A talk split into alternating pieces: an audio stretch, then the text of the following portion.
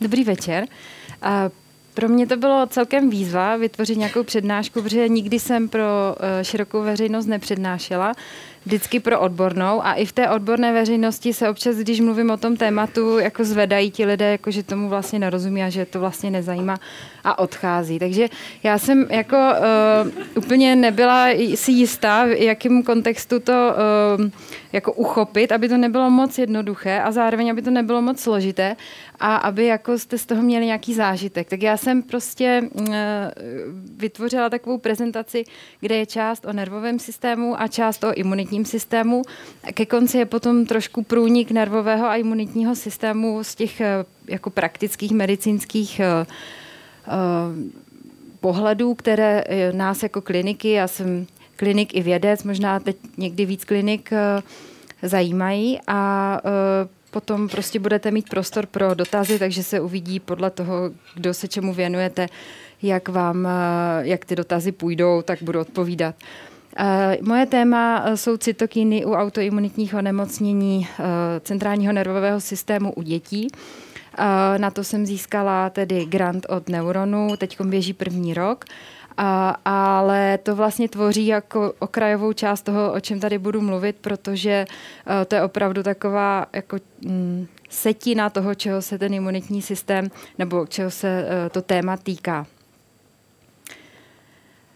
Já jsem si říkala, že je velmi zajímavé srovnání nervového a imunitního systému, protože oba dva systémy jsou vysoce specializované, mají takovou síť a hierarchii a oba dva jsou velmi důležité. Eh, ten nervový systém, když jsem se tak zamýšlela a potom dál uvidíte, tak eh, vlastně eh, nám slouží, aby jsme přežili v, v tom vnějším prostoru. Pomáhá nám ho pochopit, vnímáme ho skrze smysly, pohybujeme se v něm, získáváme nějaké emoce na určité situace, tím si to zapamatováváme a díky všem těm díky všem těm impulzům eh, dokážeme je analyzovat eh, podle teda výše intelektu a něco vymyslet, což je absolutní, eh, myslím, doména lidí, i když, se, když i zvířata něco jsou schopni vymyslet a jsme tvořiví. To, to všechno zajišťuje ten nervový systém. Když to imunitní systém, ten je víc takový, bych řekla, jako peč, opečovávací, aby toto vůbec mohlo být. Eh, ten pracuje spíše vevnitř, eh, ochraňuje naše tkáně a ochraňuje nás před vnějšími eh, škodlivinami, aby jsme prostě mohli fungovat v tom prostoru. Imunitní systém nejenom útočí proti věcem, které jsou škodlivé, jakoby vnější patogeny, infekce, ale zároveň má velkou úlohu o to starat se o ty vnitřní tkáně. Jestliže nějaká buňka je stará, tak ji prostě uklidí. Eh, jestliže nějaká buňka je rozpadlá, eh, nebo se tam objeví nějaká buňka, která eh, není v pořádku, nádorová buňka, tak ji uklidí, rozpozná. Takže on má spoustu funkcí v, tom, v té vnitřní sféře. Když se podíváme na ten na původ tkání, tak vlastně uh, už mezi 10. a 16. dnem je jasné uh, po teda oplození, uh, která buňka bude v nervovém systému a která bude, nebo která část bude v nervovém systému a která část bude součástí imunitního systému. Takže už velmi, velmi brzo je to zcela jasné.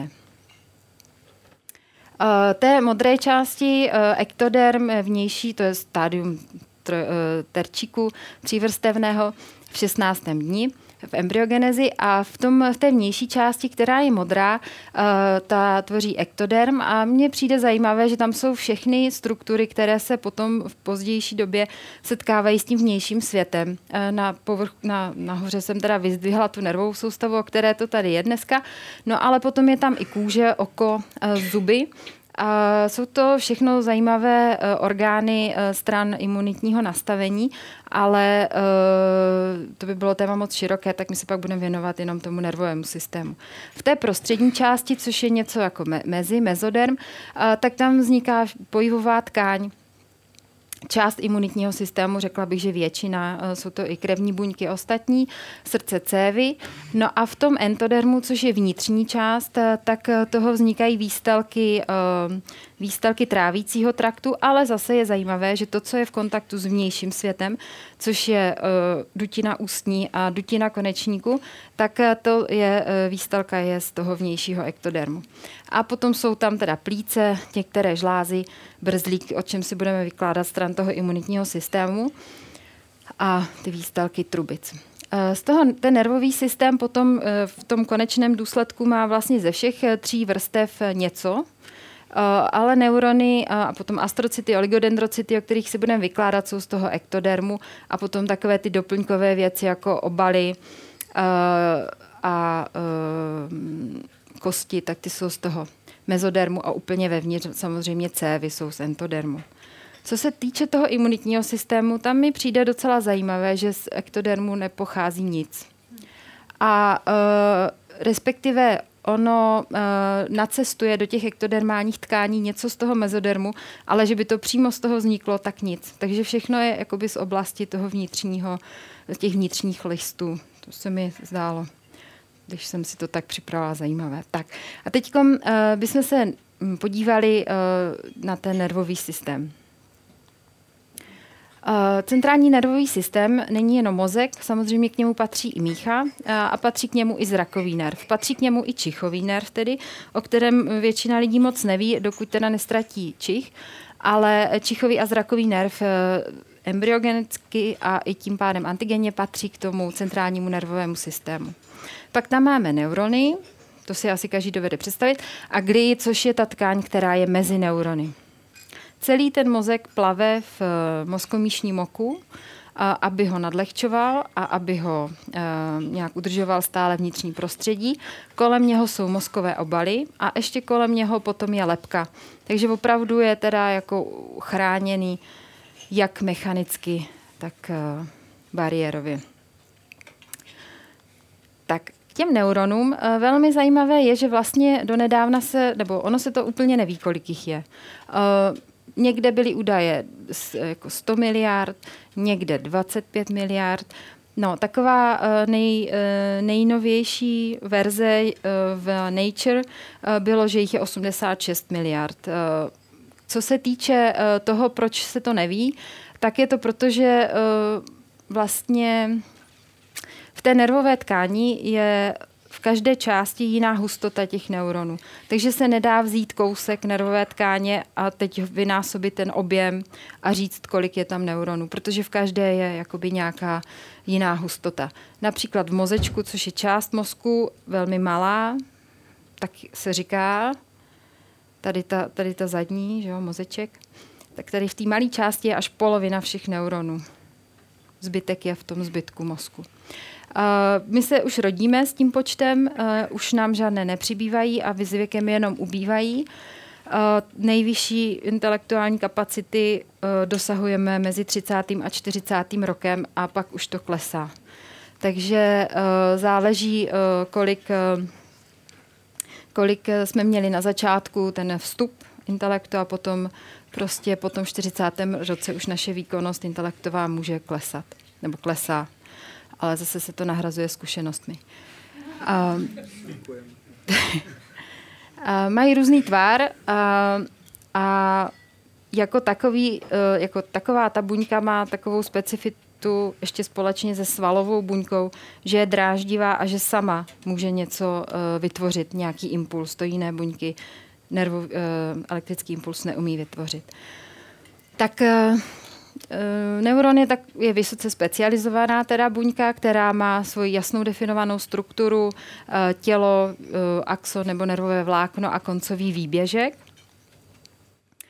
V tom těle dochází ke všem metabolickým pochodům, jsou tam, mm, je tam veliké jádro, kde dochází k syntéze proteinů a vlastně vyživuje eh, celý zbytek toho neuronu. Pak je tam obrovská plocha dendritů, eh, což jsou výběžky na, na tom povrchu těla, eh, které přijímají impulzy od ostatních neuronů A ty dendrity jsou v, mají 3D strukturu, jsou v ploše, mají, můžou se měnit a to je vlastně princip i třeba učení nebo zrání toho mozku, že se přeskupují ty jejich v tom prostoru, že se přeskupují, spojují se s někým jiným, odpojují se od někoho, kdo prostě jim nedává dobré impulzy a ty jsou aktivní částí toho těla. To tělo je schované, nebo na, tom, na těch dendritech ještě je celá řada receptorů, které přijímají ty signály od ostatních neuronů a přijímají je v různé podobě. Jsou tam různé druhy receptorů, různé zámky, různé klíče a princip toho je, že na to tělo v každém okamžiku přijde mnoho impulzů, ale ten neuron si s tím musí nějak poradit, takže ne každý impuls od každého neuronu eh, vede k nějaké akci. Jenom když se setká určitý počet eh, těch eh, impulzů, tak se něco stane. Jsem tady našla otvírání klenotnice, protože samozřejmě, když nepřijdou všichni, tak se tam nikdo, ne, tak se tam nikdo nepodívá. Je to něco podobného. Ty těla neuronů jsou eh, v šedé eh, hmotě, tvoří šedou hmotu eh, a ta je teda na povrchu mozku, šedá kůra mozková, to asi všichni jako nějak tak ví. A potom je i uprostřed, to je, tak tam jsou jádra, kde se vlastně ty těla neuronů zhlukují a ty jsou v hlubokých strukturách mozku, ty jsou vývojově starší a jsou pod kontrolou kůry, ale můžou pracovat i samostatně bez kůry. Já jako dětský neurolog, když tak jsem tím procházela, tím uh, studijním procesem, tak uh, jsem až někdy docela pozdě uh, si uvědomila, že když se dítě narodí jako novorozenec, tak v podstatě tak, mu, tak mu vůbec nefunguje. Tak funguje jenom tady na ty podkorové struktury. Vývojem, až se zapoje postupně ten velký mozek, kůra. Axony potom, což jsou ty vlákna neuronů, takhle tvoří tu bílou hmotu. Axon eh, je zajímavá struktura, protože uh, může měřit až metr, možná i více. Když si představíme uh, třeba takový sedací nerv, jeho tělo, tělo neuronů sedí v míše v oblasti hrudníku a jeho konec je třeba na palci u nohy a takže celá ta, dlou, celá ta délka je vlastně jeden neuron uh, a většinu toho teda tvoří to vlákno. Takže když si představíte, že to tělo musí zajišťovat, aby to vlákno vůbec drželo pohromadě uh, a aby ten palec dostával impulzy, aby měl dostatek uh, stavebního materiálu, tak je to opravdu veliká energetická náročnost, ještě navíc, když si uvědomíme, že, ten, že to tělo neuronu jako je, není, není, dosahuje několik uh, mikrometrů, že není pouhým okem vůbec viditelné. No a jinak jako průměrně jsou různě dlouhé, když máme třeba tělo neuronů v kůře a vede to jenom do těch podkorových struktur, může to být jenom pár centimetrů. Ten axon, eh, většina v dospělém mozku je většina těch vláken myelinizovaných to znamená obalených eh, tukem, aby eh, ten tuk ten, eh, ten axon chrání a podílí se na převodu impulzů z těla neuronu do konce. Šíření vzruchu těmi myelinizovanými vlákny, která jsou obalená tím tukem, je v řádu milisekund velmi rychle. Ono to vlastně přeskakuje tak, jako, tak prostě úseky mezi těmi jednotlivými uh, myelinovými polštářky a, a eh, dochází to až na konec toho neuronu. Ale kromě tohohle z toho šíření vzruchu, které se potom předí, podílí na tom vlastním přenosu informací, eh, je tam ještě axonální transport, což je právě to, co zajišťuje, aby se nakonec toho axonu dostaly všechny ty proteiny, neurotransmitery, a to trvá samozřejmě mnohem déle, eh, jsou to zhruba 4 cm za den. Eh, dá se to pozorovat pod elektronickým mikroskopem a eh, jsou to transportní vezikuly, které přenáší motorické proteiny, které začínají teda v oblasti začátku toho axonu a je, různé motorické proteiny nosí ty transportní vezikuly směrem od těla a jiné zase směrem zpátky. A je to velmi energeticky náročný proces. Tady vidíte, že ta uh, transportní vezikula je mnohem větší než ten uh, motorický protein a tudíž to pro něj musí být teda hodně těžký. Já jsem hledala videa na, na YouTube, jestli bych vám tady ukázala, jako aby třeba to bylo zábavnější. A jedno z videí bylo o motorickém proteinu Johnovi. Začínalo ráno zvoněním budíku a vyskočením Johna z postele a říkal Hi, I am John. I have a lot of things to do today. A prostě celý den jako tam běhal, nebo spíš se snažil procházet ulicemi New Yorku, aby se teda dostal na místo určení. A vlastně v té buňce to musí fungovat podobně. Tady jsou obrázky uh, reálné, uh, fluorescenčně značené proteiny. Když, má, když je nemoc, nebo bylo to vidět uh, na elektronových mikroskopech, že jakmile třeba ten axon je v nějaké nepohodě, uh, v okolí dojde třeba k, um, k, k nedostatku kyslíku nebo jinému poškození, tak jako první se zastavují všechny tyhle ty, uh, motorické proteiny, a přestávají se pohybovat po tom vlákně a čekají. A když se ty podmínky zlepší, tak se zase rozejdou. Když čekají příliš dlouho, tak se ten axon rozpadne. Uh, a tím pádem, když, spad, když se zničí axon, časem se zničí i to tělo neuronu a neuron je nenávratně ztracen. No a když už se konečně dostaneme k tomu koncovému výběžku, tak tam eh, dochází k tomu vlastnímu přenosu informací zase na další neuron nebo na další strukturu. Uh, tam se hromadí ty transportní váčky z neurotransmitery a na základě elektrického impulzu, který se tam dostane tím rychlým elektrickým šířením, uh, se vylí do synaptické štěrbiny a přenese se, uh, přenese se ta informace dál na, na ten další neuron nebo v případě svalu na sval. Synapse jsou věc, která se nám v životě neustále mění. Jejich eh, počet je obrovský eh, a s učením roste. Eh, a to je vlastně to, co dělá ten mozek, že se vyvíjí. Není to počet neuronů, ale počet synapsí. Tak, tady jsou nějaké obrázky neuronů, které jsem teda stáhla. Z internetu jsou to fluorescenčně značené eh, těla neuronů se svými výběžky. Ty tečky na povrchu eh, jsou receptory. Dají se eh, jednotlivé protilátky proti těmto receptorům někdy komerčně, někdy výzkumně získat a takto se dá ten neuron nabarvit. A existují i třeba nemoci v klinickém praxi, kdy jsou protilátky proti těmto jednotlivým receptorům, které potom zmizí z povrchu toho neuronu a ten neuron je odpojený od těch všech ostatních a nefunguje. A je to dané jenom tím, že jsou tam protilátky a tyhle ty červené tečky prostě najednou zmizí.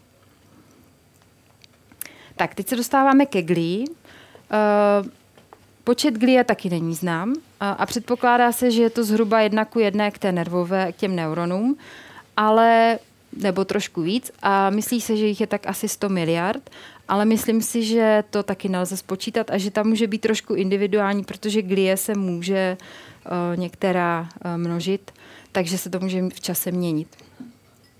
Máme neuroglí, která pochází z toho vnějšího zárodečného terčíku a pak máme mikroglí, o které si řekneme později. Do té neuroglie, čili z toho vnějšího zárodečného terčíku, která se vyvíjí s těmi neurony rovnou, eh, tak ty vlastně tvoří ten myelín. Eh, každý oligodendrocyt má na starosti až třeba 50 vláken, někdo méně. A eh, má na starosti, eh, že ten mozek, tak jak probíhá myelinizace, tak se ten mozek vyvíjí. Je zajímavé, že až zhruba do těch 32 let se pořád něco myelinizuje. Nejpozději se myelinizují frontální, čili čelní laloky, eh, a tak, eh, kde eh, máme mm, sociální chování a nějaké mm, zkušenosti. Takže až do těch 32 let opravdu se ten člověk vyvíjí a může se osobnostně i trošku ještě měnit. Po tom 32. roce už, už je to trvalé. Proces myelinizace lze sledovat na magnetické rezonanci, když vidíme uh, mozek novorozence a mozek dospělého člověka, tak uh, tak je to, má to různý obraz na té magnetické rezonanci. A u některých třeba psychomotorických retardací je vidět, že ta myelinizace je opožděná. Uh, astrocity jsou další buňky z neuroektodermu a ty mě přijdou osobně teda dost zajímavé, protože to jsou buňky, o kterých se moc nemluví. Ví se o nich docela dost, ale asi ne ještě úplně hodně. A uh, ty jsou vlastně pro neurony dost jako velký partneři. Když by nebyly astrocity, tak pravděpodobně by náš mozek vůbec nefungoval. Uh, co se týče živočišných druhů, tak uh, čím je ten živočišný druh víc, víš, tak tím víc má, tím má menší poměr astrocytu k neuronu. Uh, u člověka někdy je to až tak, že některý neuron má přímo k sobě astrocit, který ho opečovává a stará se o něj. Ty astrocity uh, na jedné straně uh, se dotýkají těch neuronů, uh, ale dotýkají se a tvoří i hematoencefalickou bariéru a mají na starosti také péči o, o oligodendrocyty. Je zajímavé, že se podílí i na synapsích, na, na, nervo, na nervovém přenosu a můžou modifikovat ten nervový přenos. Takže opravdu teda si myslím, že s těmi neurony mají velký kontakt a velkou moc. A když by astrocytům se nedařilo dobře, tak i neuronům se nedaří dobře a může to být podstata některých onemocnění, ale o tom se právě zatím příliš mnoho nemluví. Když se podíváme z toho, co jsem řekla, tak je jasné, že ten mozek má svůj vlastní, má své vlastní prostředí, má své vlastní tempo a a funguje si podle nějakého klíče, je to vysoce specializovaný orgán a imunitní systém k němu moc nemůže. On s ním, imunitní systém s ním prakticky jako nevyrůstá, takže moc ty antigenní struktury uvnitř mozku nezná a e, za normálních okolností se tam moc nedostane. Nicméně mozek není imunoprivilegovaný orgán, jak, tak jak jsme se dlouho učili. Nějaká imunita tam je. Ty imunitní reakce v mozku jsou nastavené tak, aby nebyly destruující, aby vždycky je snaha jít co nejdíl pozdržet, aby prostě opravdu tam žádná imunologická reakce nebyla. Ale když už je to nezbytně nutné, tak, tak začne probíhat. Ale když už probíhá, tak aby byla co nejšetrnější. Rychle skončila, rychle se to uklidilo a byl tam zase klid. K tomu slouží uh, hematoencefalická bariéra, která odděluje uh, mechanicky opravdu cévy a krev, co máme v těle, od mozkové tkáně. To zelené jsou astrocity, které mají těla a takhle jakoby podle obrázku tady jakoby obepínají ty cévy. A to, to fialové jsou cévy. A ten astrocit tedy vidíte, že on jakoby je taková mezikomunikanta mezi tím, co, že se dotýká té cévy a zároveň se dotýká neuronu. A může obou směrně trošku upravovat to, co se bude dít s tou hematoencefalickou bariérou. Pokud se neuronu něco děje a potřebuje třeba víc, řekněme, glukózy, cukru, tak může uspůsobit to, že třeba tam se dostane víc eh, cukru. Nebo když tam má málo kyslíku, tak to může jako nějak sdělit přes tu cévu a, a zregulovat eh, průtok krve mozkem. Prostě ten astrocit opravdu o ten neuron tímto způsobem může pečovat. Eh, hematoencefalická bariéra má ale i svoji uh, imunitní funkci v tom smyslu, že, že v okolí uh, té cévy, to není tak, že by to bylo úplně, úplně nalepené na sebe, ale je tam jakýsi prostor, uh, kde z cévy může prostoupit imunitní buňka do okolí a tam chvíli být a zase se může vrátit zpátky. V případě imunitních reakcí to má velký význam. Málo kdy se dostane úplně dál až do toho mozkového jako parenchymu. Pak má mozek mikroglie. Mikroglie eh, to jsou buňky, které vznikají z mezodermu, jsou podobného základu jako imunitní buňky, nicméně se dostávají do toho prostoru nervového systému už v osmém týdnu po, eh, po oplodnění, takže jsou tam velmi časně a celý vývoj prochází s tím mozkem a ví, jaké jsou tam antigeny a znají tu, eh, tu nervovou tkáň.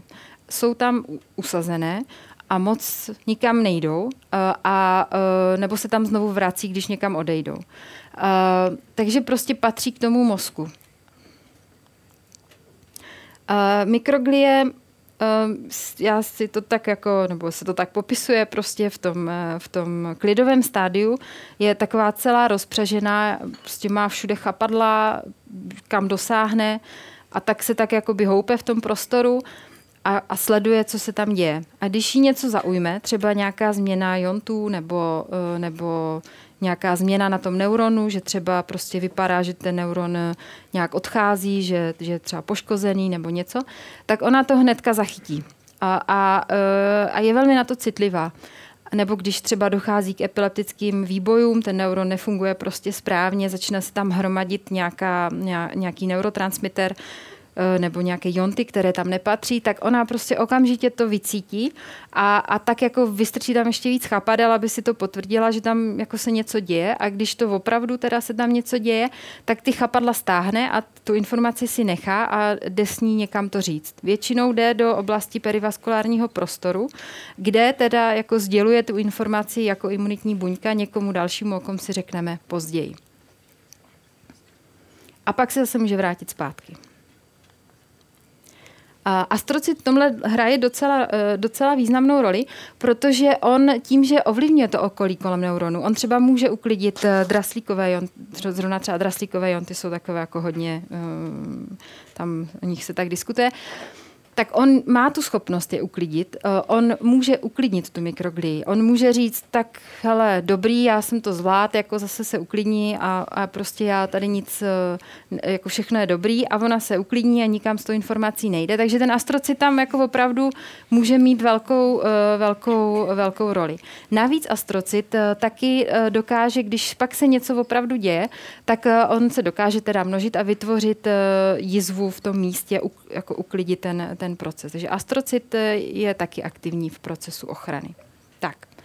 A teď eh, téma nervového systému bych uh, opustila a přešla k imunitnímu systému, protože ten je za hematoencefalickou bariérou, ten je venku, ten máme v těle, ten máme v té cévě a potom dál tak tady se si dala na odlehčení eh, to, že vlastně imunitní systém, nevím, do jaké, eh, do jaké míry eh, je pro vás jasné, že máme mnoho složek toho imunitního systému.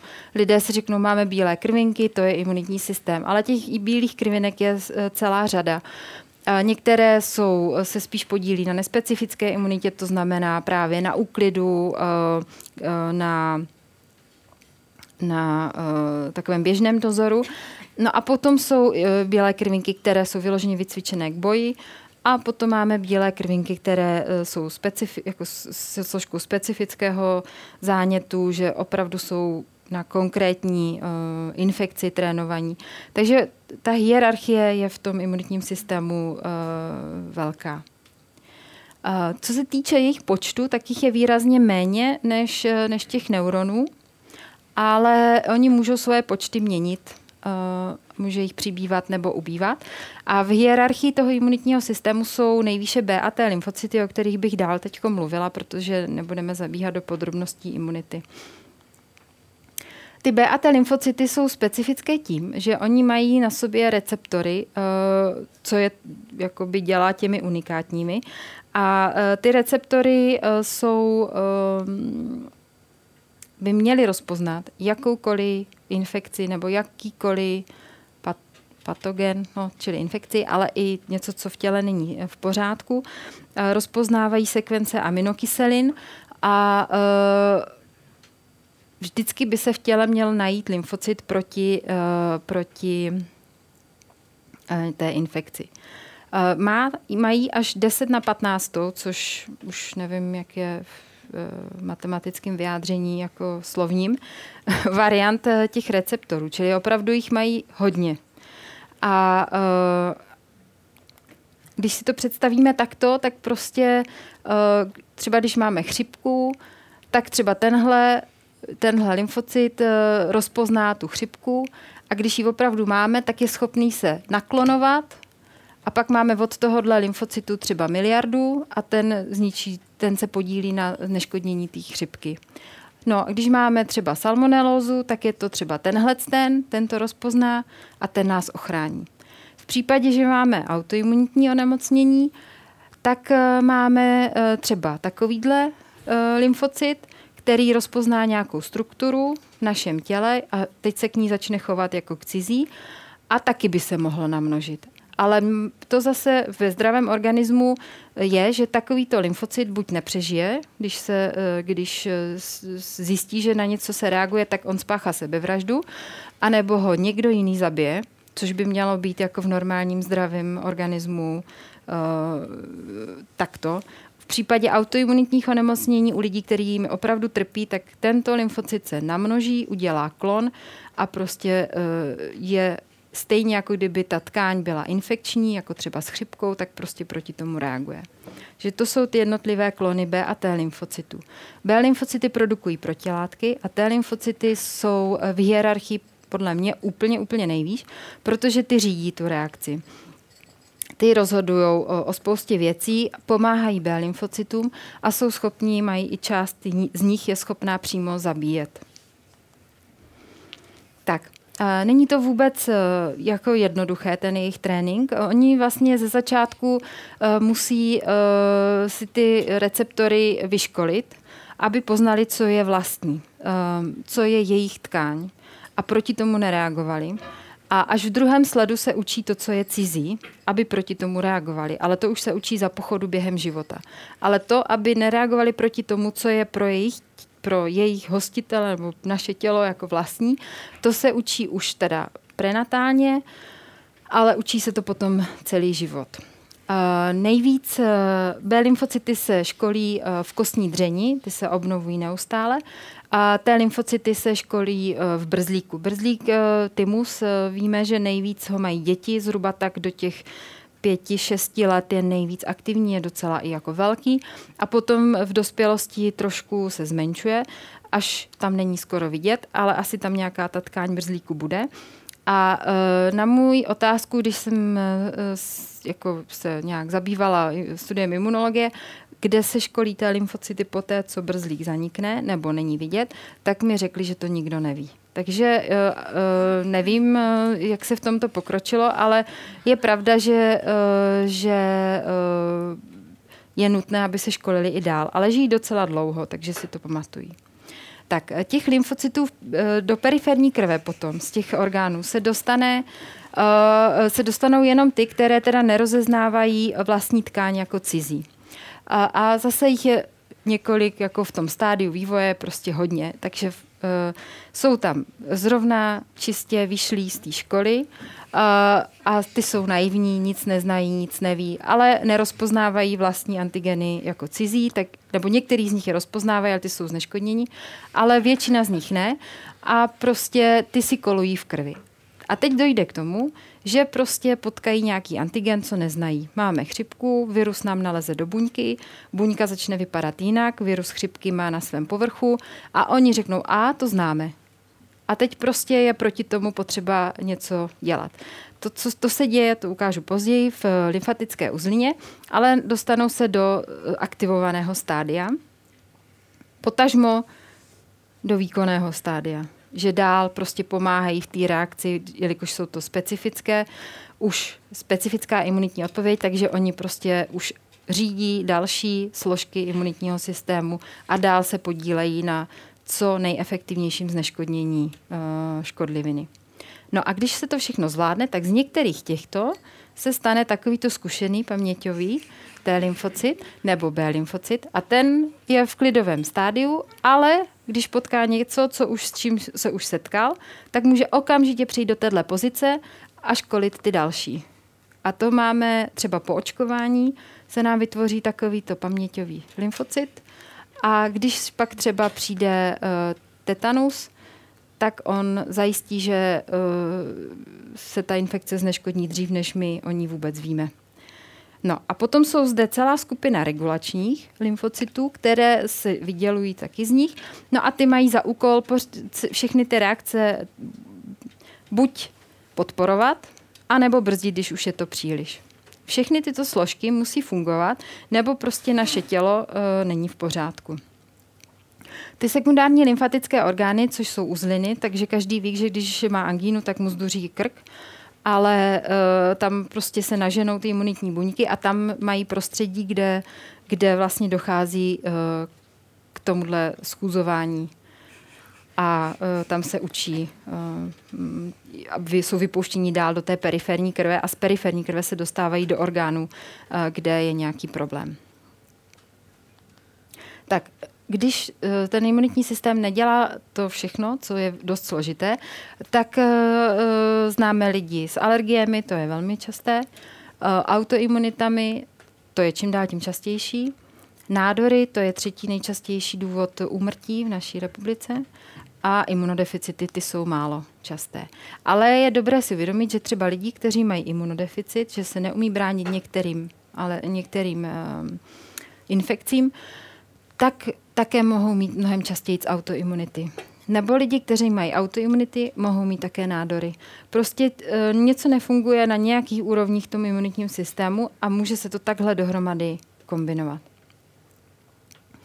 Eh, je kontroverzní téma, je třeba náš socioekonomický standard, kdy eh, se říká, že um, vlastně přibývá těch autoimunitních onemocnění v naší populaci a jedním z důvodů se udává to, že dřív um, lidé teda více umírali na infekce, teď je víc uh, trápí ty autoimunity, není tak úplně pravda, ale uh, v těch vyspělých zemích opravdu těch autoimunit přibývá. A e, jeden z důvodů se třeba říká, že díky tomu, jak jsme hodně proočkovaní, máme vysoký standard hygienický, že ty děti neprochází, e, nesetkávají se s množstvím infekcí, se kterým by měly. A ono vlastně v tom dětském organismu, když třeba si mm, prodělá, jako takový velký stimul jsou neštovice, když je prodělá, tak během každé infekce se jako tříbí ty, mm, ty lymfocytární populace, eh, ty, které vykazují přece jenom nějakou reaktivitu, tak během té reakce zanikají, umírají a ten, ten imunitní systém se taky vyvíjí. Takže když on nemá tolik, eh, když on neprochází, eh, a infekce je, když má vysokou teplotu, to dítě třeba, když je schvácené a opravdu mu není dobře, tak to je ta velká imunitní reakce, kde se tříbí prostě ty jednotlivé podruhy těch bílých krvinek. A když on tímto neprojde, tak můžou právě uniknout do dospělosti některé klony, které vyšly z těch školících center, že třeba s odřenýma ušima, ale prostě tahle reakce by je ověřila a zanikly by, ale tahle reakce neproběhne, takže oni jsou v tom těle dál a někdy třeba v průběhu puberty nebo v dospělosti můžou začít vykazovat tu afinitu eh, k vlastní tkání a začít uh, autoimunitní zánět. Tak, eh, Teď jsme na té úrovni, jestli se může mozek dostat do kontaktu s tím imunitním systémem. Samozřejmě, že ano, že jo? protože zase na nějakou stranu potřebujeme, aby nás ten imunitní systém chránil i uvnitř mozku, pokud je tam nějaká infekce. Taky máme neustálý imunitní dozor uh, v tom nervovém systému, na, to si ukážem později. A, takže to jsou otázky, to jsou jakoby místa, kdy samozřejmě chceme, aby se ten imunitní systém dostal, a on se tam opravdu i někdy dostane. A autoimunitní záněty, to nás samozřejmě uh, jako, uh, to si nepřejeme, ale děje se to. A e, když už teda o tom takhle mluvíme, tak e, jsem ukázala předtím, že mikroglie může spustit zánět, astrocyty to můžou ovlivnit cévy, pustit imunitní buňky dovnitř a té lymfocyty e, uvidíte tady, jsou v tom velkými hráči. Když jsem mluvila o těch zkušených paměťových lymfocytech, tak z oblasti T lymfocytů to jsou za normálních okolností jediné buňky, které se dokáží dostat za hematoencefalickou bariéru do toho perivaskulárního prostoru a udává se, že se tam dostanou zhruba tak dvakrát denně. Že tam uh, oni kolují v krvi, kolují uzlinami, takže ví, co se v krvi děje aktuálně, co se děje v těle můžou se částečně naaktivovat nebo, nebo nemusí a pak se dostanou do toho perivaskulárního prostoru a tam se trvávají nějakou dobu. Tam sedí a dívají se a, uh, a prostě přichází k ním ta mikroglie nebo jsou u nich ty astrocyty a sledují to prostředí. A jestliže uh, třeba mikroglie přijde s podobným antigenem, který potká v nervové tkáni, třeba když máme nějakou infekci a ona ho najde v tom mozku, vyčuchá prostě a přijde s ním k tomu lymfocytu, tak ten už ví, aha, to je to stejné, co teď jsem viděl třeba ve střevě a to je, to teda není dobře, to musíme tady začít taky uh, spustit tu imunitní reakci. Takže uh, on tam má velkou roli v tom, kdy už se tam dostane imunitní systém jakoby další, on je taková vlajko, vlajková loď a pak s tou informací jde do uzliny, do hlubokých krčních uzlin a tam se buď eh, dojde k aktivaci nebo ne. Céva potom teda umožní ten prostup imunitních buněk. Když eh, bychom mluvili o těch ostatních složkách eh, imunitního systému, tak podle toho, kolik jich nacestuje do mozkové tkáně a jak hluboko se dostanou a, a jak moc veliká ta imunitní reakce zánětlivá je. Každý zánět sebou nese, eh, je to něco jako vzplanutí, oxidativní stres, prostě je tam spousta volných radikálů, dochází k ničení membrán, rozpadu buněk, eh, ty dráždí další buňky a prostě se to amplifikuje a eh, ty škody můžou být opravdu veliké. A e, zase záleží na moderování té reakce, ať už astrocity, ať už mikroglí, ať už regulačními lymfocyty, e, jak moc výrazná bude. Tak. A teď jsem u těch příkladů.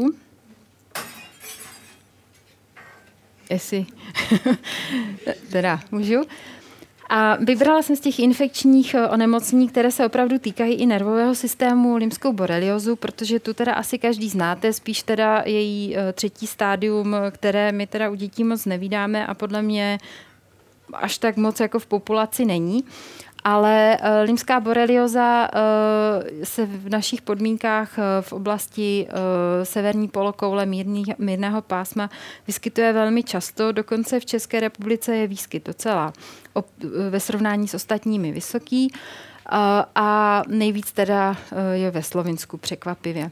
Těch límských, té boreliozy je několik druhů, ale svou podstatou mají některé stejné povrchové struktury, eh, ta bakterie na sobě, takže něčím si jsou podobné ty druhy. Eh, přenáší je obratlovci, nebo nosí je obratlovci a přenáší je klíšťata. Opakovaně se nás lidé ptají, jestli třeba to můžou přenášet i komáři nebo něco jiného, co píchá. A to se neprokázalo. U nás ale víme, že až polovina dětí, které mají neuroboreliozu, tak neměla žádné klíště. Je to, mohla to být třeba nymfa toho klíštěte, která není vidět a může se nasáknout na kůži a odsáknout a prostě si toho nevšimneme. Tak uh, u nás se udává asi 35, tis, asi 35 eh, případů na 100 tisíc. Nejvíce, a to vidíme u nás, e, to vidím já na dětské neurologii, to mají děti, které jsou asi takovéhle výšky, což je mezi pěti až devíti lety. A uh, asi to bude i tím, že se pohybují, když třeba se pohybují v trávě nebo, nebo v lese, tak ta tráva jim dosahuje někde do oblasti pasu, někdy až krku a to klíště se jim jako často, často, když ho řeknou, že ho mají, tak ho mají na krku nebo u ucha nebo někde u hlavy. Uh, a potom eh, to bývají teda lidi starší a to už jsou zase ty uh, věkové skupiny nad 45 let, které už mají větší možnost chodit zase do přírody. A, a kde už uh, jim stačí ty zkušenosti, takže chodí více do lesa. A, uh, a ty my teda nevídáme na dětské neurologii. Tak, a jak se dostane borelie do mozku? Uh, borelie uh, je taková zajímavá, protože ona je ničím podobná uh, bakterii, která způsobuje syfilis, treponema pallidum. A tak je taková, jako, že tak má byčíky a umí se tak jako pohybovat v, mezi tkání, v tkáních mezi buňkami, ale umí žít i v buňkách. A uh, myslí se, že prostě nejdřív, když se teda dostane do kůže, že se nějak e, proplazí uh, do cévního systému a tou krví se přenese do nějakého orgánu, v případě uh, neuroboreliozy do oblasti mozku, tam se zase propra- proplazí přes tu cévu a dostane se do nervového systému. Ale taky se myslí, že může jako procházet kolem nervů, že nemusí jít tou krví a to by na to nám sedělo právě to, že třeba děti říkají, že mají klíště za uchem a potom mají na té straně obrnu lícního nervu, nebo že ho měli na krku a potom mají meningitídu. Takže jako je to opravdu možné, nebo dospělí lidé, ty mají bolestivé kořenové eh, bolesti, um, um, Banvartův syndrom, že tam, kde bylo to klíště třeba na noze, tak podél toho nervu se to může doš- pošířit až do míchy a v, tam v oblasti e, míšního kořené udělat zánět. Navíc ta borelie není agresivní svou podstatou, ona prostě zas až tak nemá, tak ona chce přežít, ale nedestruje u toho eh, buňky až tak moc. Ona jako mm, tím, že to nedělá, tak ten imunitní systém jako úplně jí nerozezná na první pohled a taky ona umí, nas, ona umí se měnit eh, a e, někdy vystrčí na svém povrchu některé proteiny, které pak zase schová a pak zase vystrčí nějaké jiné.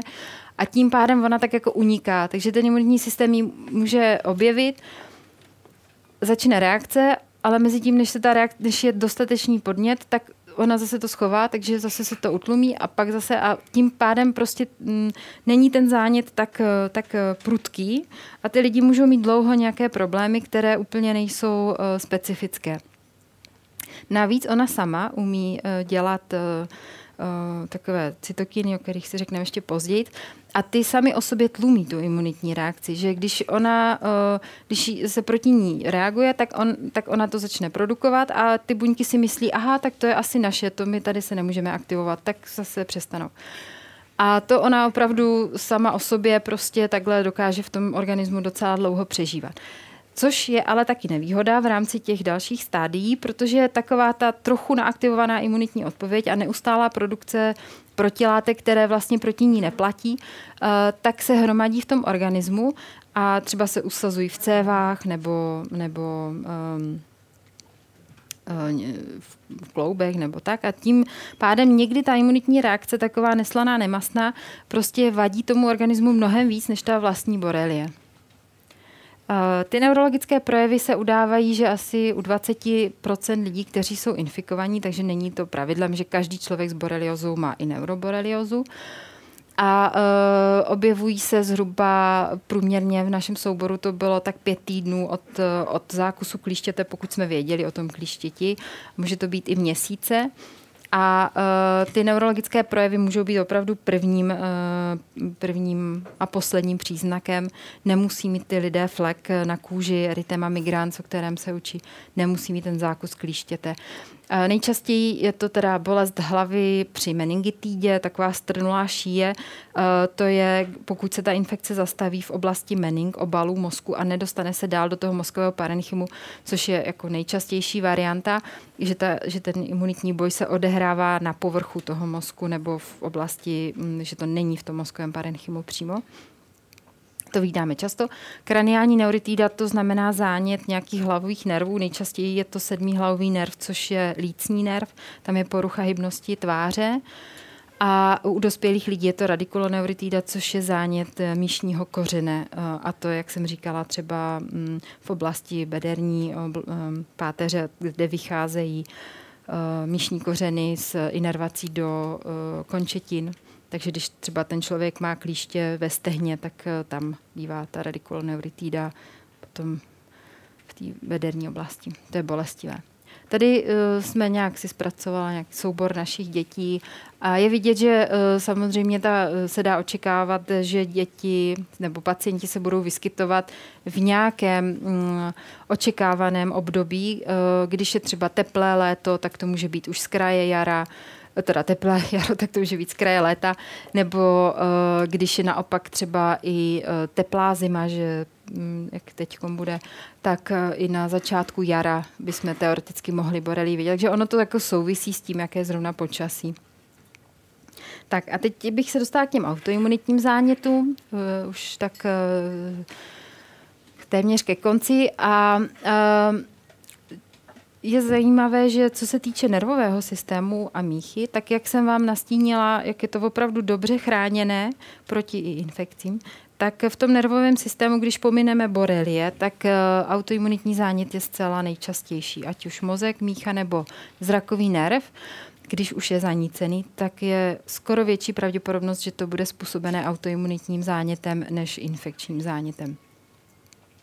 Ten autoimunitní zánět, to se každý ptá, jak se to stane, že prostě vznikne autoimunitní zánět. A to se jako přesně neví. Ale musí tam existovat uh, buď B nebo T lymfocyt, eh, který rozpozná tu vlastní tkáň jako cizí.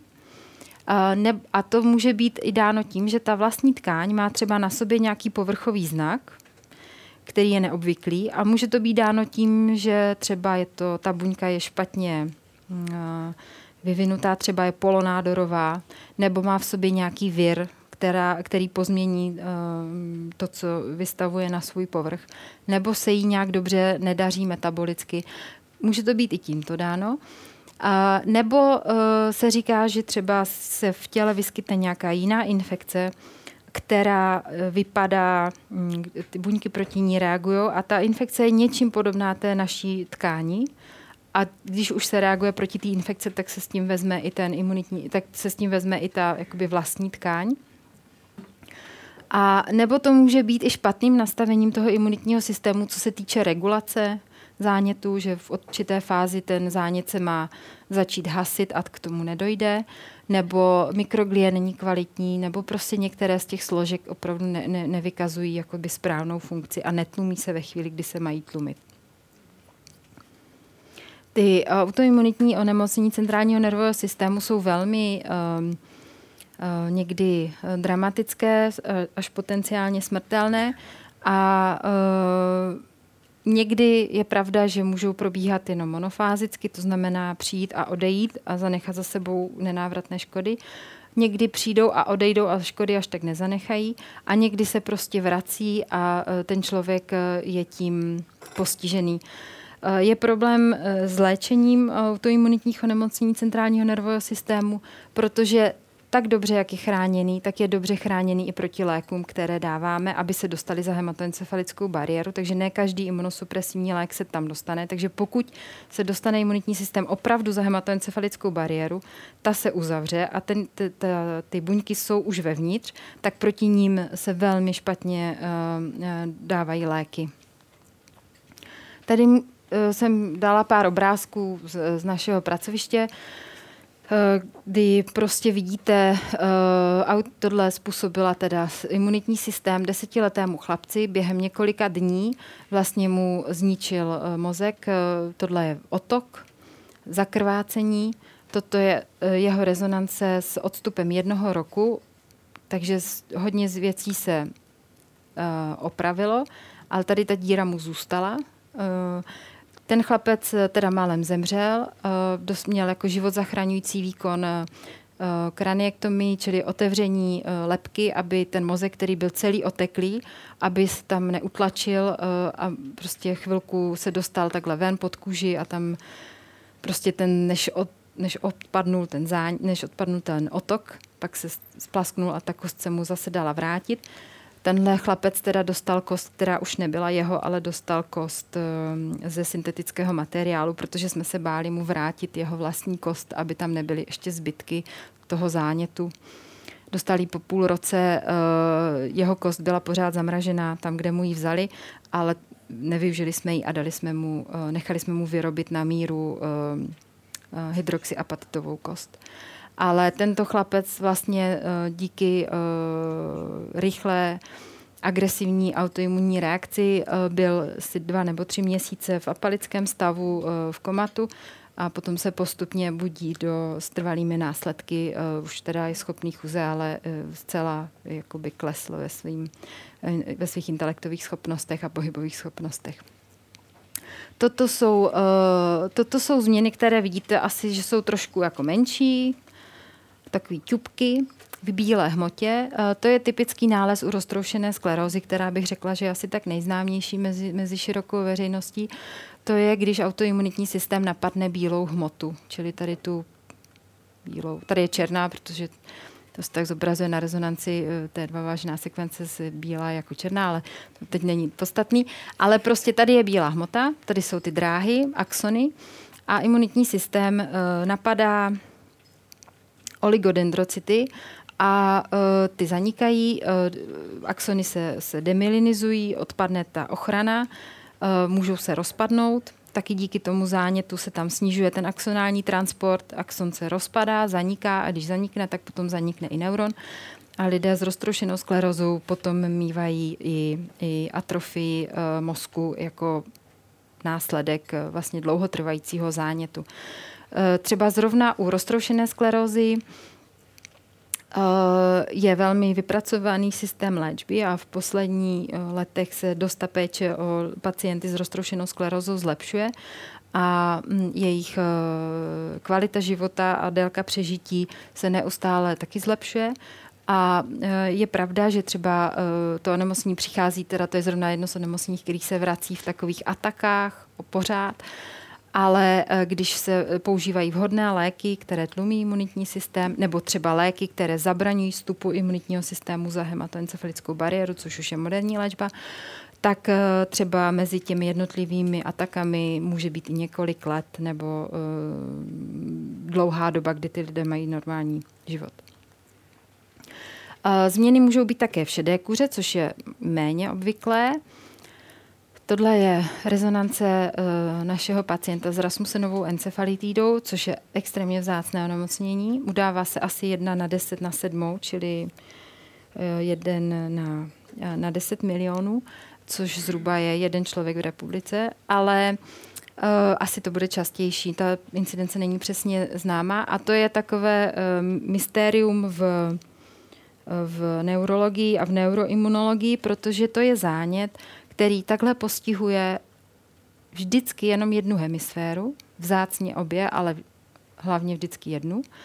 A e, postupně ji likviduje. E, začne, někde začne a prochází a cíleně lymfocyty ničí neurony. A až je zničí, tak se tam udělají jizvy a ten mozek jako se zcvrkává, nefunguje a projevuje se to úpornou epilepsií a aktuálně jediná léčba, i když se zkouší imunosupresivní léčba a my jsme u tohoto pacienta ji velmi zkoušeli, tak jediná léčba je, že se chirurgicky odpojí ta hemisféra od té zdravé, normálně se e, rozpojí. Zůstává ten mozek jako v té lepce, ale už je odpojený. A ten člověk má potom, hem, nehýbe jednou polovinou těla. Když je to v dominantní hemisféře, tak ani nemluví a, uh, ale nemá záchvaty a ten zánět se už nerozšíří dál. Takže to nikdo neví, proč je to jenom na té jedné straně. Tak a teď k těm mým, k, jak už jenom pár slajdů k, těm, k tomu, co dělám já, tak cytokíny, uh, cytokíny uh, jsou taková, jsou to proteiny, Eh, které, eh, které eh, mezi sebou produkují buňky imunitního systému, ale dokáží produkovat i jaderné buňky. Třeba dokáže produkovat mikroglie, astrocit, různě. A jsou to uh, nositelé informace, které se potom váží na receptory, na těch, uh, slouží ke komunikaci těch buněk. A uh, cytokinu je celá, celá řada. Uh, je to vlastně taková řeč mezi buňkami a hlavně teda buňkami imunitního systému. A podle toho, co si uh, říkají, uh, tak uh, my se jako dozvídáme, co se jakoby v dané situaci uh, děje. Uh, máme chemokíny, když se ptáte, uh, jak se třeba dozví uh, když máme buňku v lymfatické uzlině, která se vyškolí, jak se dozví, kde je zánět, kam má jít, eh, tak eh, to jí, eh, to jí ukážou, to je na místo po koncentračním gradientu pomocí chemokínů. V té tkání, kde se něco děje, ta produkuje chemokíny a ní, ty atrahují ty buňky právě k sobě.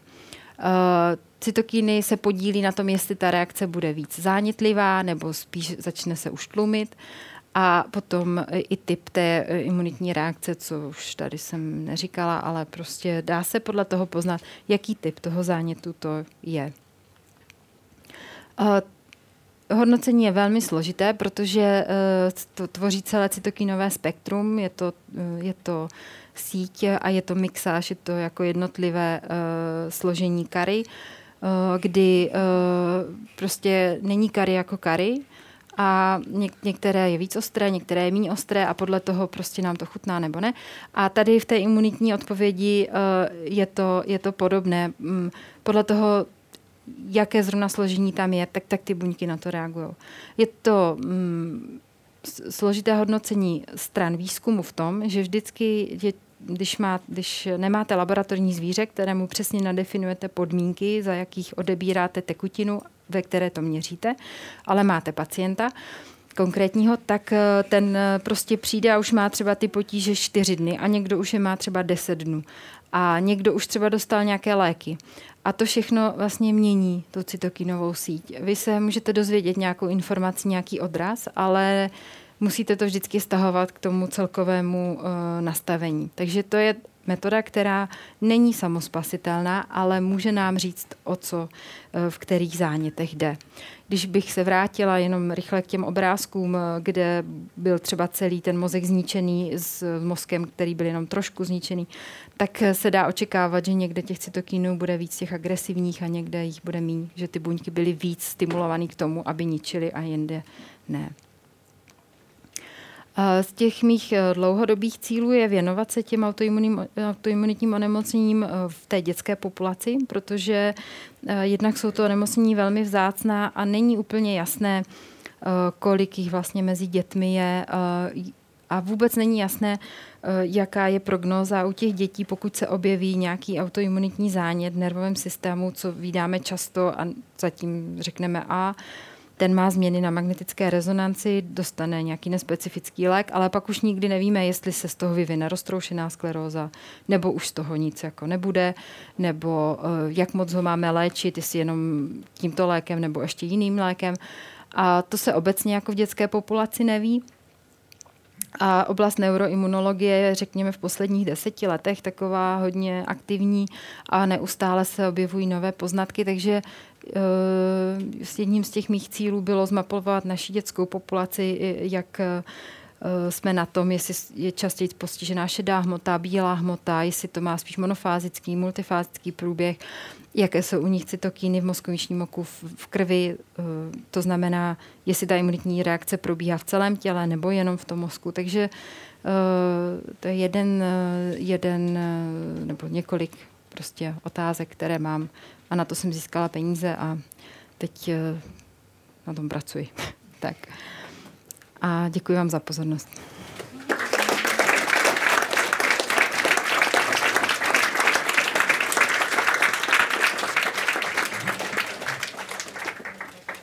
Já děkuji za nás, za všechny, eh, paní doktorce, za úvodní slovo. A teď přichází prostor eh, pro vaše dotazy. Tak kdo má první dotaz, kam pošleme mikrofon? Prosím, přihlaste se, ať, ať víme. Nebojte se i vy tam vzadu, tam máme ještě druhý mikrofon, takže ten k vám taky dopravíme, tak nemějte obavy, že by to dlouho trvalo odsud. Tady už jsem viděla nějakou ruku nahoře. Ale když někdo má nějaký Eh, tak, kolega vzadu vám dá mikrofon za vámi, takže prosím. Já jsem to sledoval opravdu, i když tam byly někdy docela složitý mechanismy. Vy jste jako nám říkala, jak vlastně může eh, ten imunitní systém ovlivňovat mozek. Ale ono to taky může být naopak, že může mozek eh, ovlivňovat e, imunitní reakci. Já to teďka hodně zjednoduším. Když je někdo hrozně nemocný a má špatnou náladu nebo je v depresi, tak se říká, že má špatnou prognózu. Že prostě jako ta psychika může ovlivnit i průběh vlastně té e, imunitní reakce. Je to, je to jenom taková ezoterika, nebo opravdu jsou nějaké mechanismy, že ten mozek může nějak povzbudit? No já jsem nemluvila o třetím systému. No. A to je endokrinní, který vstupuje do, to, do toho systému řízení našeho. A uh, mozek vlastně má uh, kontrolu nad uh, endokrinním systémem a endokrinní systém může ovlivňovat imunitní systém. A takže jsou tam mechanismy, jak se může dostat informace, například stresová, necítíme-li se dobře, cítíme-li se ve stresu, ohrožení, produkujeme více stresových hormonů a ovlivňujeme tím uh, nastavení té imunitní reakce. Takže nějakým principem můžeme, tak to je takový příklad jakože stresu. Uh, ale um, dal by se najít i příklad, kdy jsme pozitivně motivovaní, jsme více v klidu, máme nižší tepovou frekvenci, tím pádem lepší prokrvení, lepší nastavení, více se to tělo může zabývat uh, tou imunitní reakcí jako takovou, takže uh, jo, no, nějak by se to dalo tam vystupovat. Tak, další otázka, prosím ruku nahoru, ať vás dobře vidíme. No nebojte se, máte jedinečnou příležitost, tak. se chtěl zeptat, možná to bude lehce, lehce off topic, ale chtěl jsem, vy jste tady zmiňovala tu hygienickou teorii, že prostě je dobrý, aby ty matky a ty děti, aby se potkali s těma bakteriemi. Tak. A já jsem právě o tom, a teď by mě zajímal váš názor na to, protože já jsem o tom četl nějakou povídání, nechci jako říkat studii, a, a tam říkali, že právě v důsledku téhle té hygienické teorie ty matky vyrazily uh, na ty statky vždycky na víkend, jo, ty matky z měst.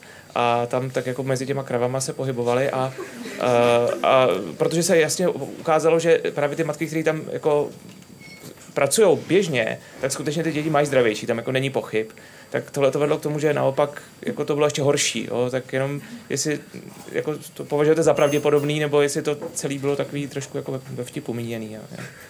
Děkuji. No já si myslím, že jako úplně bych čekala takovou přirozenost v tom eh, počínání, jo? že všechno, co je dělané uměle, aby, aby to bylo, že to nemá ten efekt. Že když dítě eh, prostě z nějakého prostředí vysoce kontrolovaného, ať už se týče stravy, mm, no, oblečení, všeho, vyrazí někam zase vysoce kontrolovaně, tak eh, to pro něj uh, není úplně přirozená věc. No, tak tam je ještě zase těhotná žena něco jiného než malé dítě, tak tam má zase nějaká rizika, jako zase obecně, který třeba pro ní nejsou dobrý, jako syrový mlíko jíst nebo pít kvůli nějakým bakteriím a tak. Ale uh, já teda nech, jako, myslím si, že když to dítě se pohybuje v takových, řekněme, pro něj přirozených podmínkách, že my, my jsme součástí nějakého společenství, jsme součástí nějaké komunity, nějakého vnějšího prostředí a nemůžeme se z ní úplně vydělovat tím, že nebudeme jíst tuhle stravu a budeme jíst tam tu stravu a nebudeme to. A, tak eh, když na to se tolik nedbá a je, tak ty, myslím si, že ty podněty přichází v takových množství, který zrovna jako potřebujeme. Když to, když se to pak začne hodně hlídat a prostě dítě, který uh, do té doby dostává bioprodukty z nevím odkud a pak přijede na farmu a tam jako dva dny je exponováno jako hodně a pak zase přijede domů a tam je chráněno, že to prostě ne, nemá ten efekt, který by to mělo být. Že samozřejmě nejvíc přirozené je, a, a to nechci jako úplně nějak, vždycky se člověk dostává do takových sporů jako mezi komunitami a, a to, ale třeba jako třeba dávají příklady některých romských dětí nebo i příklady z těch méně rozvojových zemí, takže eh, prostě ty děti tam jsou součástí všeho toho chodu a až tak moc jako se v ničem nehlídají a to je vlastně docela dobře pro ně stran těch autoimunitních onemocnění. Tak máme dvě nebo tři otázky tam vzadu, tak já poprosím, jestli tam dopravíme mikrofon. Musíme to mít na záznamu, abychom to měli hezky nahráno a otázka byla zřejmá pro záznam. Tak mě by zajímal váš uh, názor na očkování, protože v dnešní době je celkem kontroverzní. Téma, jako očkovat nebo neočkovat. To je moje oblíbená otázka a já sama nevím, jo, ale jako někdy mám úplnou fobii s očkování a pak někdy zase uh, si myslím, že to je rozumné. Já osobně uh, si myslím, že určitě je dobré očkovat proti nemocem, které jsou uh, život potenciálně ohrož, jako ohrožují potenciálně život, jako je tetanus. Uh, můžou to být i onemocnění, která... Já jsem viděla takový dokument a to se mi jako dost změnil ten názor na to. Uh, byl to německý dokument, uh, a kde byly uh, pro a proti očkování. Byly tam matky, které odmítají očkování a, a potom ta společnost, která ho zastává. A je pravda, že když ta populace je proočkovaná, tak eh, se určitý nemoci v té populaci prostě nevyskytují. A jakmile klesne proočkovanost té populace pod určitou úroveň, tak i ty děti, které jsou naočkované, jsou svým způsobem ohrožené tím onemocněním, protože uh, třeba ty vakcíny nejsou až tak, že jsou účinné, protože nikdo v té populaci neonemocní. Uh, tak ani ty děti eh, naočkovaný neonemocní. A když klesne ta proočkovanost, může ten vir změnit nějakou svoji strukturu a může se znovu to onemocnění objevit.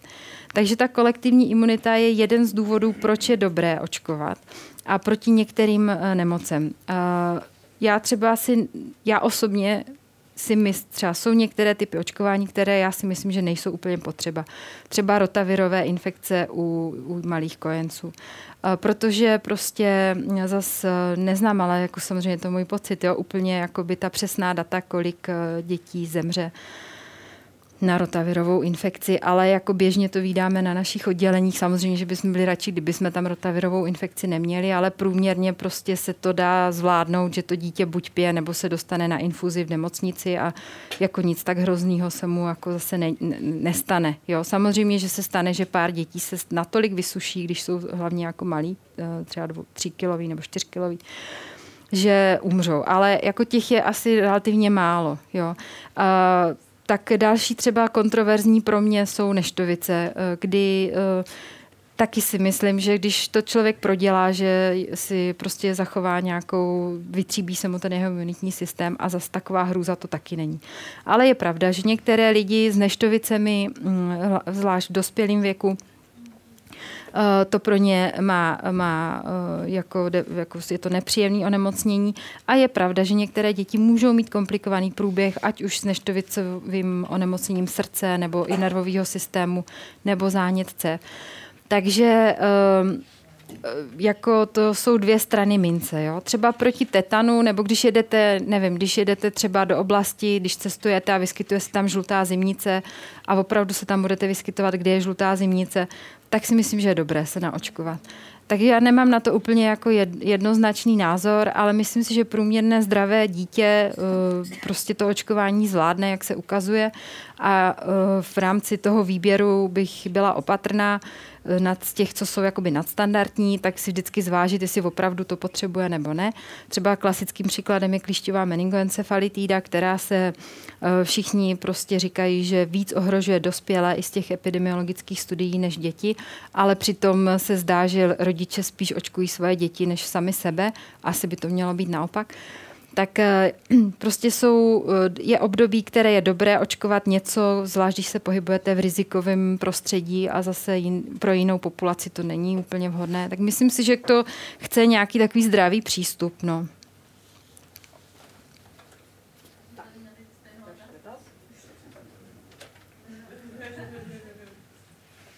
Dobrý večer. Já jsem se chtěl zeptat, jak je to s alergiemi, jak se na to kouká jako moderní medicína. Léčí se to, neléčí se to, dá se to vůbec vyléčit? Tak alergie se léčí, to léčí imunolog a um, záleží, jak moc ta alergie je silná, jestli je jenom sezónní nebo celoroční a jestli to dítě k tomu má, nebo ten člověk má nějaké jako problémy celkově, uh, že ho to omezuje v tom životě, protože ne všechny alergie jsou vyloženě obtěžující, no, ale léčí se a dají se i desenzibilizací na některé alergeny, když se dávají v malém množství opakovaně, tak eh, si ten imunitní systém na to může zvyknout a ta alergie se může ztratit. A pokud to přejde do dospělosti? Myslím, že i tak. Eh, to je doména imunologu. Není to vhodné pro všechny alergeny, třeba na potraviny se to, myslím, to není úplně, ale třeba na, na ty pilové alergie nebo na nějaký plísňový, tak se dávají desensibilizační vakcíny, když se teda ví, na co je ten člověk alergický konkrétně, tak se mu to dává opakovaně v malých dávkách, postupně se navyšujících, až si na to ten imunitní systém zvykne. U někoho to funguje. Tak, další otázka někde? Ano, tak dopravíme k vám mikrofon.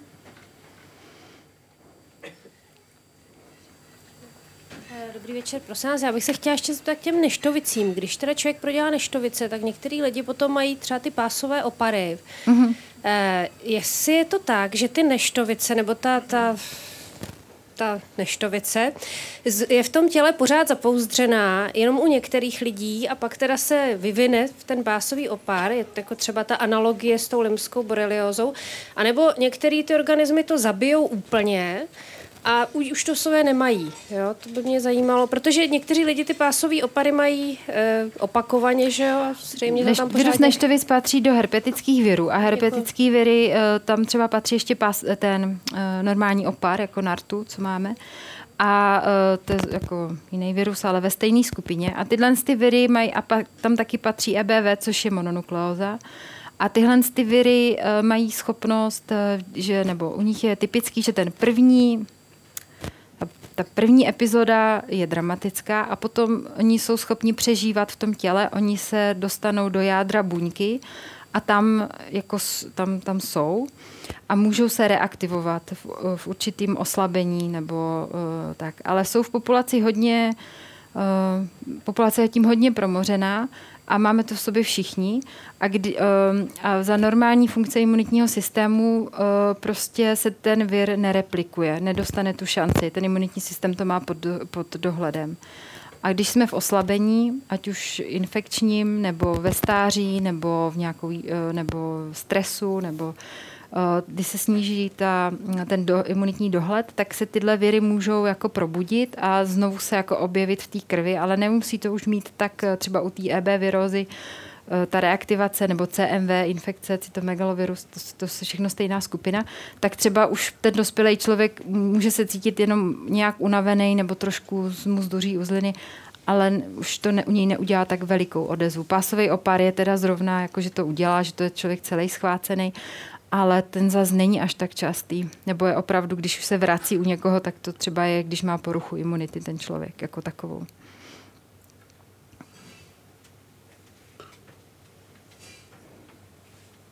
Dobrý večer, já bych se chtěla zeptat o té Rasmussenovy encefalitidy. Když tam jsou ty epileptické záchvaty, tak je to tak, že ten virus teda je aktivní v nějakých momentech, protože když se, když se teda poškodí neurony, vy, vyloučí se ten glutamát a vzniká epileptický záchvat. Uh, tak kdyby to probíhalo jako kontinuálně, tak, tak je ten záchvat buď to pořád, anebo jako tam není tak vysoká ta hladina, tak jestli nějak ten virus se prostě spouští. A... Rasmussenová encefalitida je autoimunní zánět, tam virus pravděpodobně nehraje Nebo roli. virus, no. no. Jsem, je to zánět, je jo. to zánět. A je to... Um, záleží, kde zrovna jako probíhá. Ne všechny oblasti mozku udělají, uh, vygenerují epileptické záchvaty a um, jedna z těch, jedny z těch neuronů, interneurony nebo inhibiční neurony, který mají na starosti tlumit ty aktivační, prostě tam jich je zase nějak víc, tak eh, tak eh, záleží, kde ten, kde ten zánět zrovna, jako v které té části je a tak intenzivní jsou, nebo uh, to, co se mi dělá já, tak uh, jsme opravdu viděli, že jsme dokázali třeba u toho pacienta imunitními léky potlačit tu imunitní eh, reakci tak, že byl chvíli bez záchvatu a když znovu se jakoby doutnal ten, ten zánět znovu z planu, tak je zase začal mít. A jinak ti pacienti mývají, eh, to je prototypické status partialis continua, což je, že mají jako trvalé epileptické výboje a epileptické projevy, ale nej, nejsou to takové, že by byli v bezvědomí, ale že mají eh, prostě třeba, typicky je to na ruce anebo v koutku, že jim tiká prostě, nebo je to epileptický záchvat, každým výbojem se jim pohne palec nebo prst nebo tak a to mají trvale. A, a přibývá to, jo, že třeba je to, eh, když je to v motorickém kortexu eh, a ten zánět postupuje, tak to jde třeba přes jednotlivý prsty, až jde celá ruka, pak až, až rameno a pak i koutek, jo? Že, že opravdu jde pak vidět, kudy se to jako šíří.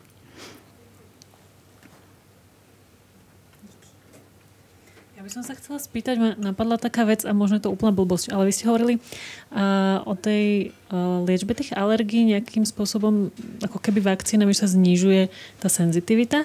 Takže uh, je to podobný proces, ako keď ten imunitný systém sa školí očkovaniami, že, ale ako v opačnom smere. To znamená, že keď dám očkovanie, tak ten patogén alebo nejakú bielkovinu z neho organizmu dám, on na tom naškolí ten imunitný systém a on už vie, že toto není v pohode, na to mám reagovať. Pri tých vakcínach to je opačne a dalo by sa to využiť napríklad pri tých boreliach alebo niečom? Že toto je v pohode, školím ťa, aby, aby si uh-huh. ako nereagoval? Uh, no, tam je to... Uh tam je to tak, že když, eh, aby vznikla imunitní reakce, tak toho patogenu musí být určitý množství. A když ho není dostatečné množství, tak naopak se začne jako tolerovat. Eh, u mnoha, u mnoha bílkovin to je. A takže když eh, se dělá ta desenzibilizace, tak když se dá opravdu jenom v malém množství ten lék, tak, nebo ten, ten, co vyvolává tu alergii, tak eh, ten imunitní systém ho rozpozná, jako by se chtěl aktivovat, ale čeká, jako jestli toho bude víc. A tím, že toho víc není, protože to děláme cíleně, tak eh, jsou tam jiné buňky, které vlastně, když ten, eh, když ten impuls není jako dostatečný, aby se naaktivoval, tak ta buňka dostane novou informaci, že se má utlumit. A No s těmi boreliemi by to nešlo, protože my ty borely jako, jako nechceme v tom organismu. My je chceme, my, oni nám jako, eh, my je chceme odstranit, že jo? Jako ve své podstatě tam nechcem, protože oni by se množili a jednoho dne by nás asi jako nám škodili. Jo? Aha, no, a, že jste hovorili, že oni až tak neškodí, že škodí skôr ta reakce na ně. Takže... Uh, no, ale v konečném důsledku samozřejmě je to patogen a ten by nám jako za čas jako vadil. Ale ta reakce právě není na to, uh, není... Um, tak účinná, aby je, protože oni furt, oni furt mění antigenní strukturu, takže ta reakce je pořád taková, jako že, že furt hledá, jak to, jak to jako potlačit a, uh, a pořád se jí to nedaří. Tak to, jak se to pořád množí a nedaří se to, to, to potom vadí. No. Ale vadilo by nám, kdyby se měli v sobě borelie. Jste hovořila o tom, že ty borelie si mohou člověka ochočit. Tak jestli je možné, aby přežívali v organismu a přitom nebyly pozitivní testy na protilátky dlouhodobě? Většinou jsou pozitivní protilátky. Jakmile, se, jakmile ta borelie projde krví, tak začnou být proti ní protilátky. Ale vy jste říkal, že se dokážou skovat někde, třeba i mimo krevní oběh, jestli jsem to No ale ty pochopil. protilátky, které se vytvoří, zůstávají. Nebo ona nikdy není, jako ne, není člověk, nebo neznám člověka, který by neměl protilátky a měl borelie. Děkuji. Využijte příležitosti se ještě na něco zeptat. My tady vždycky říkáme, že tak, máme dotaz, takže nemusím nic říkat já. Dobrý den, já jsem se chtěl zeptat, uh, v jaké míře se využívá biologická léčba při léčbě anti, antiimunitních, teda autoimunitních onemocnění? Jestli, já nevím, se tlumí tumor nekrotický faktor, alfa a podobně. Nebo jak? Uh, No, tak to je jeden z úkolů neuroimunologie, trošku tu biologickou léčbu do toho dostat, protože v reumatologii se využívá biologická léčba hodně.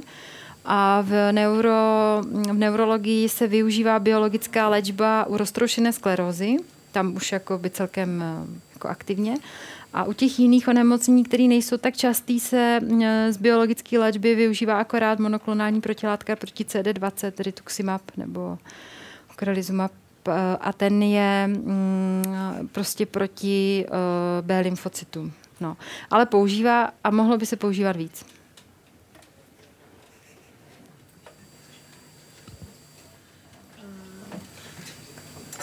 Existuje přímo specializace neuroimunolog nebo tím se zabývá imunolog nebo neurolog? Uh, no je to... Mm, to je právě to, no. U, uh, děti, uh, já myslím, že moc jako specializace není a jím cíluje to trošku udělat z toho, aby ty děti byly soustředění, když mluvím o dětech. U dospělých lidí nejvíc je roztroušené sklerózy, které mají RS centra a je to specializované a tam je neurolog, který léčí ty lidi. A do těch RS center často chodí pacienti s jiným autoimunním onemocněním, který je méně časté než RSK. Ale obecně uh, nemyslím si, že ta péče pro lidi s autoimunitním onemocněním CNS, které nemají roztroušenou sklerózu, je až tak úžasná. Jako, myslím si, že by mohla být lepší. Jako i, i u dospělých, i u dětí. A je to díky tomu, že vla, měl by, já si myslím, že by to měl dělat neurolog, protože ty příznaky jsou neurologické. A, ale zase neurolog uh, není až tak zvyklý používat imunosupresivní léky, je to takové, uh, a imunolog to teda taky není zvyklý dělat je to tak na pomezí obor. A myslím si, že by to měl léčit neurolog a myslím si, že by se to obecně mohlo jako zlepšit. Tak, kdo bude mít poslední otázku? Tam vzadu. Jo. Hmm, já jsem se chtěl zeptat, několikrát jste mluvila o stresu, že hraje roli při reakcích imunitního systému. Tak jsem se chtěl zeptat, jestli existuje jako škála stresu, jestli doktor dokáže poznat, jak je ten jedinec opravdu vystresovaný. Jestli se to dá kvantifikovat na něčem, z krve, nevím, čeho, něčeho jiného. No tak eh, jako možná teoreticky by se to dalo nějak měřit těm hladinou stresových hormonů, ale jako prakticky ne. A každý člověk má jinou toleranci stresu. Někdo je vystresovaný, eh, když nestíhá kadeřníka a někdo je vystresovaný, když jeho dítě eh, leží eh, na, na ventilátoru a není jisté, si přežije. Jo. Takže jako ty míry stresu jsou opravdu jakoby veliký a v té vlastní praxi vidím, že spousta lidí prostě se stresuje z úplných jako blbostí a, a dělá z toho strašnou vědu a pak vidím lidi, kteří opravdu mají velkou velkou, uh, takovou velký předpoklad, že úplně člověk za ně skoro trpí a oni to zvládají, možná jenom tak na oko, ale jakože se, na, jakože se naučí pracovat s určitýma informacemi, tak já myslím, že se to nedá takhle dobře jako říct, protože a protože samozřejmě uh, nejde úplně o tu situaci, ale jde o to prožívání toho každého člověka, jak se k tomu staví. Tak já doufám, že tady nikdo nebyl úplně v nějakým extrémním stresu. A eh, děkujeme paní doktorce Zuzaně Libe za eh, skvělou prezentaci i odpovědi na naše otázky. Děkujeme. Děkujeme.